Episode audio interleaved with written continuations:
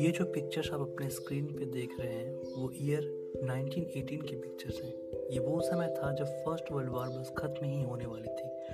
28 जुलाई 1914 से 11 नवंबर 1918 तक चली इस युद्ध में मुख्यतः दो समूहों के बीच था, जहाँ एक side Germany, Austria, Hungary, Bulgaria और ऑटोमन अम्पायर थी, वहीं दूसरी तरफ़ Britain, France, Italy, Japan, Russia और यूएस थे, जहाँ एक तरफ़ ये देश युद्ध में मशगूल थे वहीं दूसरी ओर एक अदृश्य सेना भी इनके सिपाहियों पर हमला करना शुरू कर चुकी थी, जो कि था एच वन एन वन नामक एक वायरस।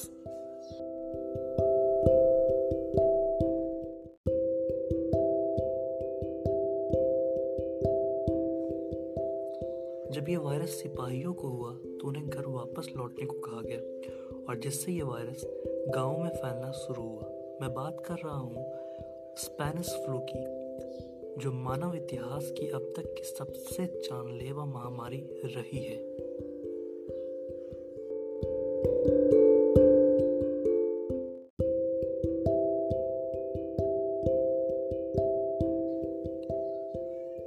युद्ध में होने के कारण अमेरिका और बाकी देशों के मीडिया ने इस विषय पे कुछ नहीं छापा। उनके मीडिया पे सेंसरशिप लगा हुआ था। परंतु वहीं दूसरी ओर स्पेन, जो कि युद्ध में किसी भी साइड से शामिल नहीं था और उसके मीडिया पूरी तरह स्वतंत्र थे, उसने इस वायरस के बारे में सर्वप्रथम छापा।